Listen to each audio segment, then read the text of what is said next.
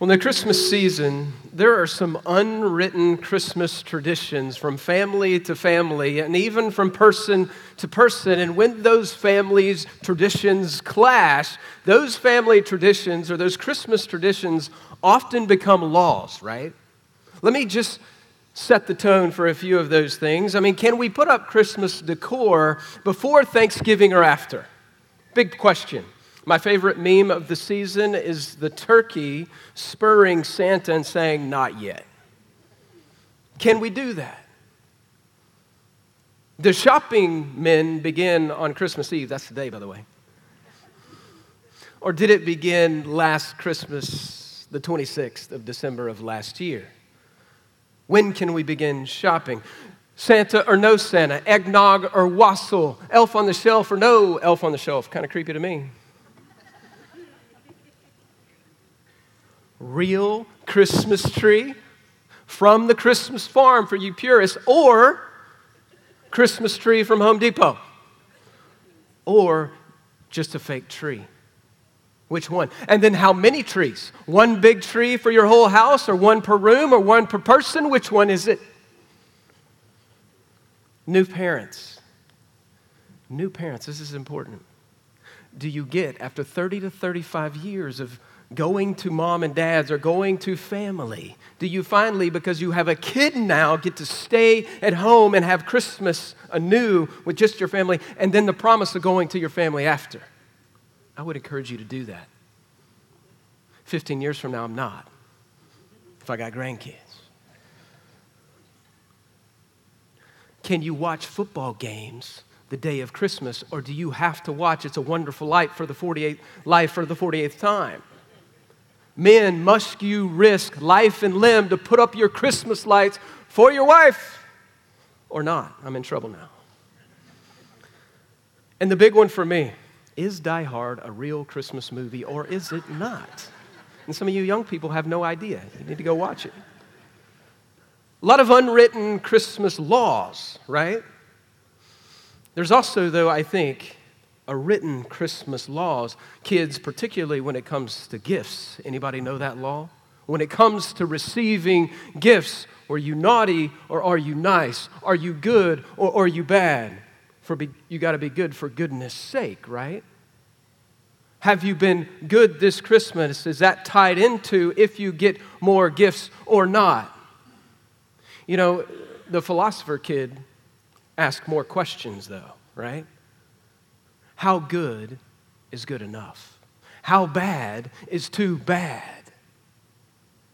You see, when we come to Christmas Eve in a church service and we're thinking about the gift, the gift of God's Son, does God give that gift based on if we're naughty or if we're nice? Is there some arbitrary way in which God decides? Which begs the question, kids, some of you that you're asking today have I been good enough to get the gift? Have I not been good enough to get, get the gift tomorrow morning? And the reason you're asking that question is this you've not been perfectly good, have you? Maybe you're better than your brother. Maybe you're better than your sister or your mom and dad. And mom and dad, maybe you're better than your kids, but are you good enough? And the real question, though, that you start asking maybe tonight or tomorrow morning isn't if I've been good enough or if I've not been good enough, but it's this. I want to be careful. I need to know more about the gift giver. What is the gift giver like? Is the gift giver strict? Is the gift, gift giver harsh? Or is the gift giver generous? Is the gift giver gracious? Is the gift giver merciful? When we come to Christmas and we look at the gift of Jesus Christ,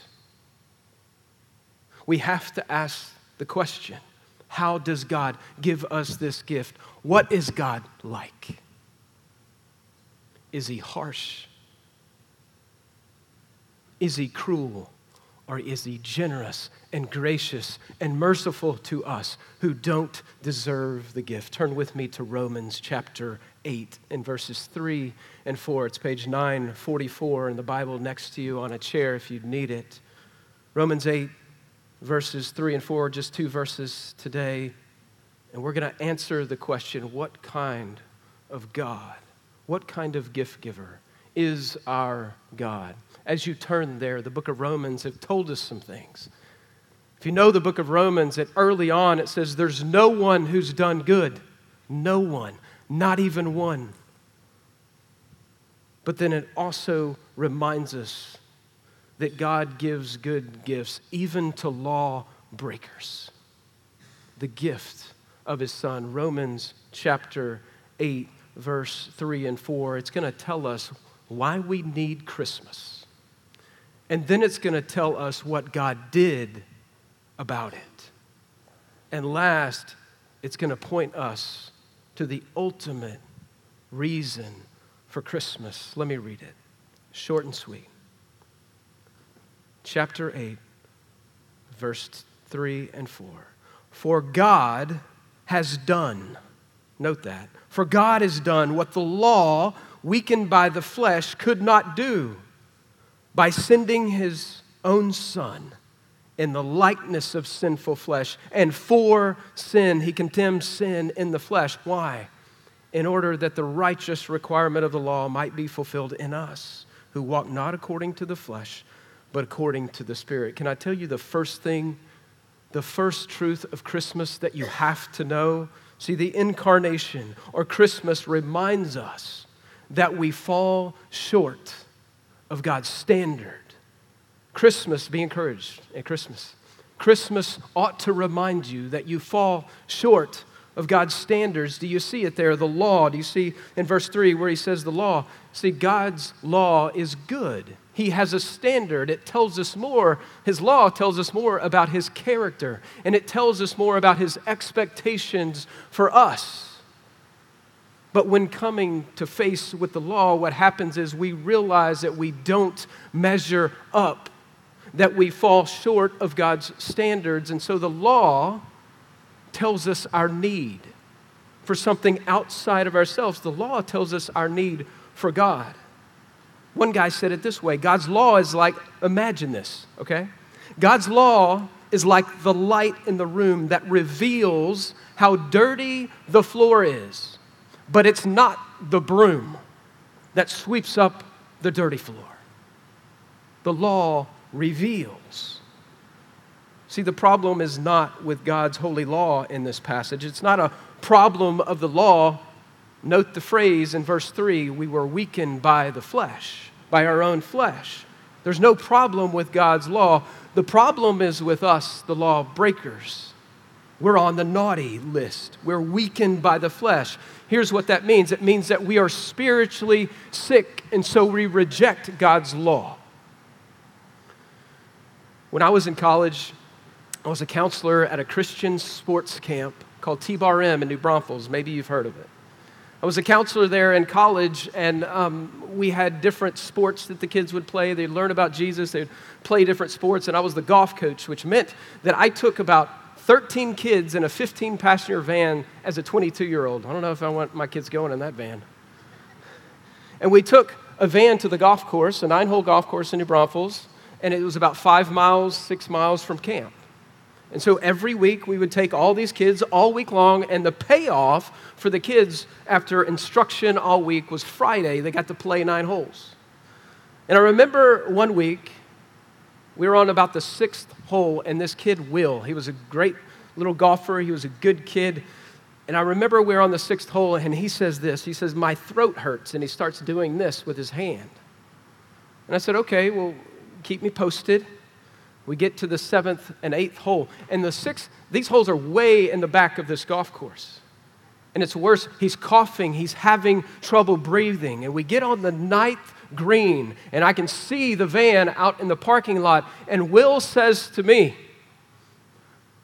I ate a cookie for lunch, and it may have had peanuts in it, and I'm allergic to peanuts. Lunch, it's like 4 p.m. Listen, I'm 22 years old. I don't know about kids' health. I don't know much. But I remember them talking about EpiPens and things like this. And I picked this kid up and I ran to the van and I got the other 13 kids in and I went way too fast back to camp where I knew there was an EpiPen and I got this kid to the nurse and he was okay. But later on that night, the nurse came to me and said, That was too close. I got a question for you about the story. Was there anything inherently wrong with that cookie that over 300 kids ate for lunch? There's nothing inherently wrong with the cookie. What's the problem? The problem is Will's body is allergic to peanuts. He has a sickness toward peanuts and he rejected what was in his body. This is the way the law is. In the same way, the law of God is good. There's nothing at all wrong with it. What's the problem? The problem is us. The problem is our sin. Our sin, we are sick and we reject the law of God. Kids, you know this, right? How many of you, your parents, actually put the Christmas gifts underneath the tree? before Christmas morning or whoever gives gifts? Does anybody get weeks in advance gifts under your tree? Let me tell you why the gift givers don't do that. If they were to do that, they would say to you, Don't open the gifts. Don't touch the gifts. Don't take the tape and pull the gifts off in the middle of the night and then repackage them. Don't do it. And what would you want to do? What we all want to do. You know why mom and dad know that? You know why they don't put Christmas gifts out? Because they did it when they were kids too. We can't do it.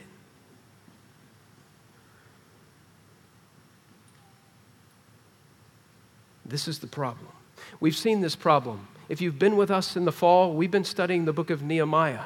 And we saw that they re- went back to Jerusalem and they rebuilt the wall, but then they had to rebuild their own spiritual lives. And what was the problem? The problem was that they had gotten themselves very far from God and they were doing things that they shouldn't. And then they come back and they confess their sin. And then they say, We're going to walk in God's ways. We're going to walk in God's laws. And what do they do? They do it for a little while, and then what do they do? They revert right back. They sin against God, God and they walk their own way. They walk according to their own law. And then what do they do? The cycle continues. They confess, they turn away, and then they go right back. They can't follow God's law. They've got a problem. And when you come to the end of the Old Testament, people aren't asking for more laws. You know what they're asking for? They're asking for a Savior who is Christ the Lord. They're asking for Messiah, a Savior that can save them from their sins, not just sacrifices that can cover their sins and walk back. They're looking for a Messiah because they know their need, they know that they don't measure up. So Christmas reminds us that we fall short. But it also reminds us that God has done something. Look at the next phrase. For God has done what the law couldn't do by what? What does it say? By sending from heaven to earth this broken place, by sending his own son in the likeness of sinful flesh. That's what God has done. So, your second thought this morning at Christmas is this Christmas recalls not only how we fall short, but Christmas recalls God's gracious initiative and intervention in our hopeless condition. Do you see the words, the first couple of words of verse 3? God did. What we couldn't do, God showed up. Can I tell you, when we think about Christmas miracles, we often think of the virgin birth, and that's true. It's very true, but the first Christmas miracle is not the virgin birth. The first Christmas miracle is that God would take lawbreakers like us and come near and do something about it, that God would act on our behalf where we couldn't. That's the first miracle of Christmas, amen? How did he do it? He sent his son This is the incarnation. This is Jesus becoming a man, eternal God becoming a man, God sending God in the flesh. And notice what Paul says. Notice how careful Paul is in the way that he talks about Jesus becoming a man in human flesh, God becoming a man. What does it say? It says, in the likeness of sinful flesh. Does it say in sinful flesh? It does not. If so, he would be under the curse and he would not be worthy as a sacrifice for our sin. He would not be a worthy Savior. He would not be God if he has sin. It says, in the likeness of sinful flesh, meaning he is human, but he is divine. That he is untainted by sin like all of us are. That's how he did it. John 1 says it this way. Perhaps you know this verse in Christmas 114 and 117. This is what the Apostle John says And the Word, God, became flesh and dwelt among us and we have seen his glory as the only Son from the Father, full of grace and truth. And note verse 17 as it relates to falling short of God's standard of the law. What does it say about Jesus? For the law was given through a man, Moses. He walked down from Mount Sinai, but grace and truth came through Jesus Christ, more than the law. The fulfillment of the law, Jesus came in grace and truth. Aren't you glad? That it's not just the justice of God that is demanded from you, but God sent His Son to be gracious to you. See, Christmas reminds you that God showed up in our hopeless condition, that He's willing to move toward and heal the sick because of sin, like you and like me. Let me ask you a question. Have you ever received a gift at Christmas that you really didn't deserve? Maybe you were on the naughty list all year and you didn't deserve something and you knew it, and yet you got something incredible anyway. You ever experience that? Kids, ever experience that? Adults throughout the year? Where you got something that you didn't deserve? The ultimate thing that you need the most, that you're not deserving of, is the gift of Jesus at Christmas. And yet, what kind of God do you have? Is he harsh? Is he exacting? He's certainly just, but he is gracious to give you what you don't deserve in the gift of his son.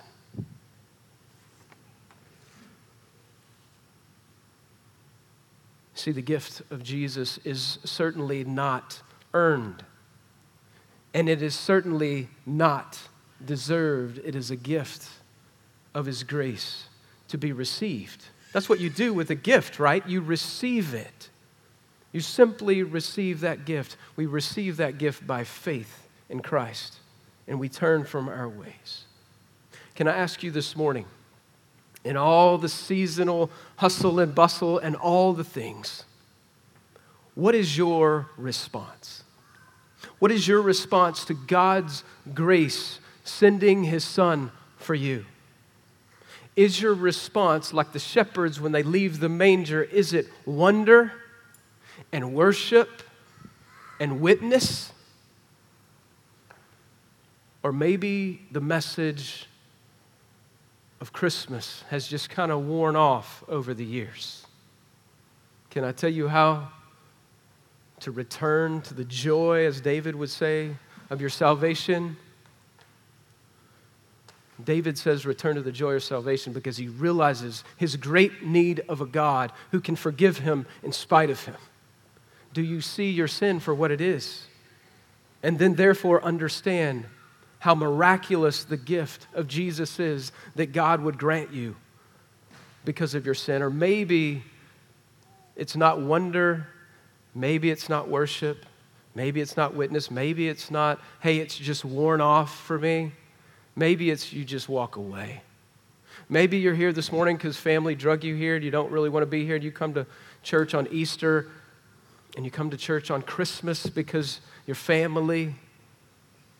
You've got to do something with God becoming a man. You've got to do something with what He's done for you. Listen, the Bible says it this way in the book of Acts there is no other name given to men in which you can be saved, other than the name of Jesus. That's it. Not your name, not your actions, not Muhammad, not Gandhi, not some spiritual guru. Only the name of Jesus. You've got to do something with Jesus. So he shows up at Christmas in a manger in Bethlehem.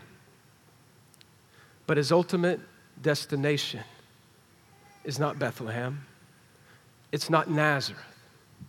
His ultimate destination is Jerusalem, a hill, the skull of Golgotha, the cross.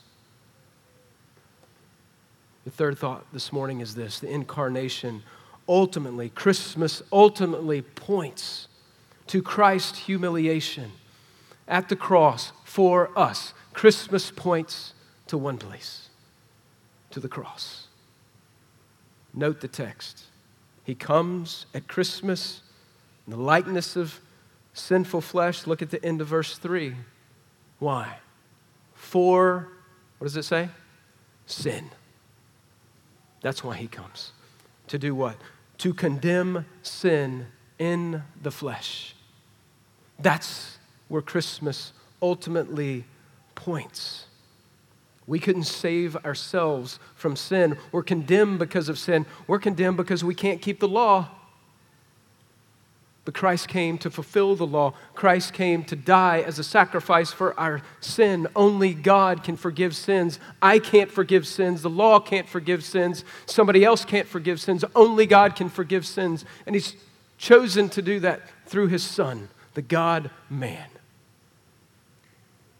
2 Corinthians 5, which we often visit, says it this way 521 For our sake, note that, for your sake, he made him. God made Christ, who knew no sin, none, to be sin.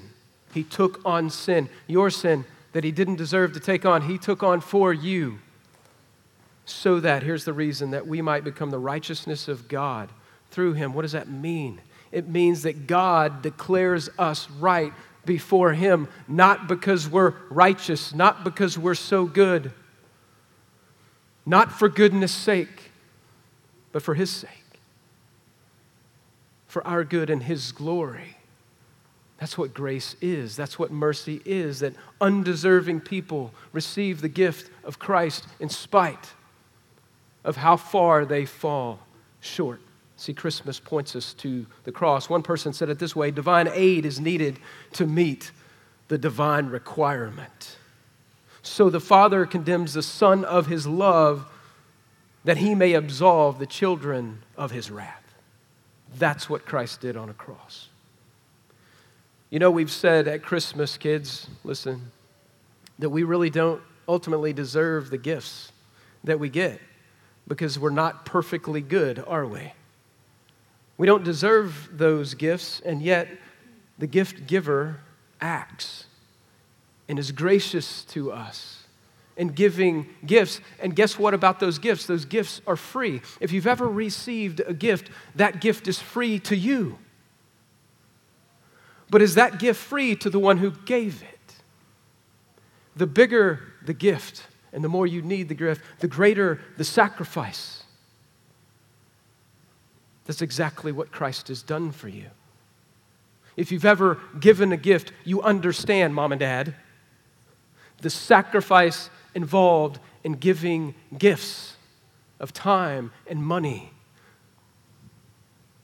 Grace is free to us, but it is costly to Jesus.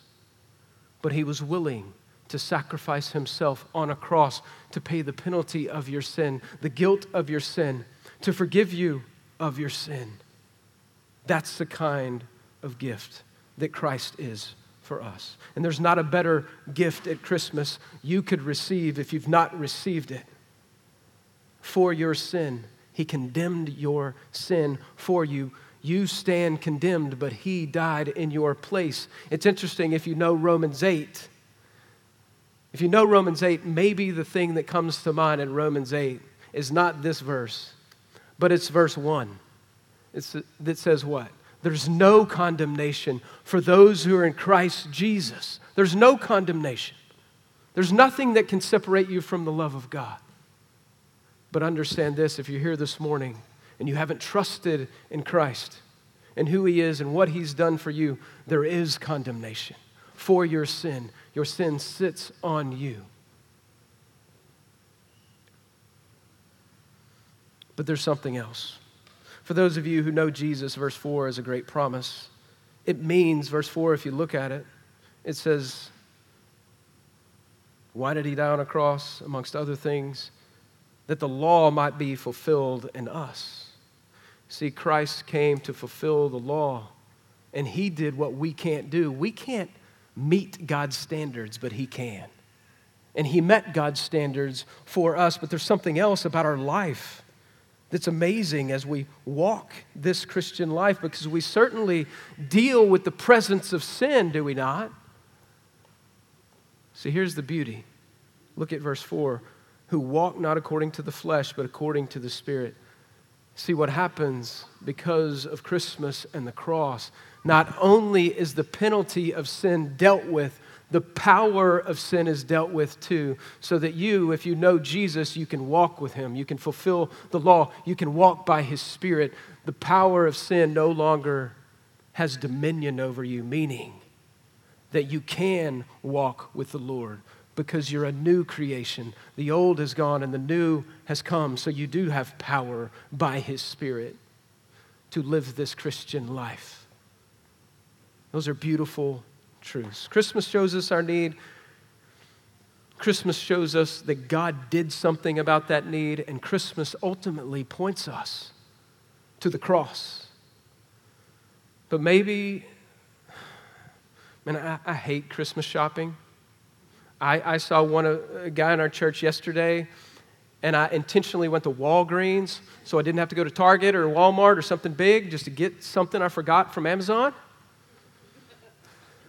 I, I, I've grown weary of the season and all the things. I'm not a Scrooge, but I've grown weary of it because it often takes away from the real joy and truth and hope and light of Christmas. Chuck Swindoll says it this way in, in a poem he wrote about the day after Christmas. Hear this. Twas the day after Christmas when all through the place there were arguments and depression. Even mom had a long face. The stockings hung empty and the house was a mess. The new clothes didn't fit and dad was under stress.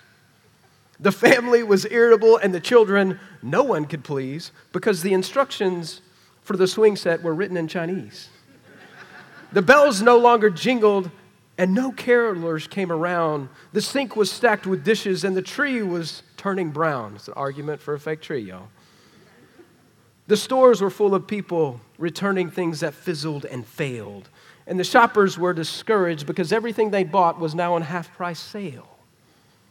Twas the day after Christmas, the spirit of joy was disappeared. The only hope on the horizon, men, was the 12 bowl games at New Year's. Does that feel like your Christmas or after Christmas? It kind of does. We put so much stock in all the things, don't we? And I'm not saying all the things are bad. I'm not saying that there's not worth in those things, and I don't have any great solutions for the experience of Christmas, if you will, in 2023. But I think the reason that Christmas often loses its luster for us is because we're so consumed with the earthly consumerism of the Christmas season and the pressure to do all the things. It's exhausting. It's not only exhausting, but it can drown out the cosmic wonder of what Christmas is really about. The cosmic wonder that God became a man because you couldn't measure up to his standard. And he was willing to take initiative toward you and send what was most precious to him, his son, his eternal son, to live and come in a manger and live a perfect life, but die on a bloody cross for you. That's the wonder of Christmas. That's the majesty of Christmas. That's the grace of Christmas. Perhaps today, what little time we have left, and tomorrow. Maybe you got shopping to do, but I would tell you and I would encourage you let's make Christmas more about the incarnation of Jesus. Let's make Christmas more about remembering and recalling what He's done for us through His Son. And maybe that means today you just take some moments. Maybe tonight you watch the Nativity story or other Christmas movies that bring the tapestry of God's redemptive story back into focus in your Christmas C3. And maybe tomorrow, dads, moms, before you open Christmas gifts or after, that there's a family devotional and time considering what Christmas is really about, that there's a recounting of the Christmas story in all its worth. C3, let's put Christ back into our Christmas today and tomorrow. Let's remember that we certainly fall short, but God showed up. And God did something about it by sending his son. And let's recount that Christmas ultimately points us to the cross and God's willingness to put his son on a cross for you and I to forgive us of our sins and to purchase a place in heaven for us that we don't deserve and we can't ever earn. That's a great Christmas. Let's put Christ back into our Christmas. Let me pray.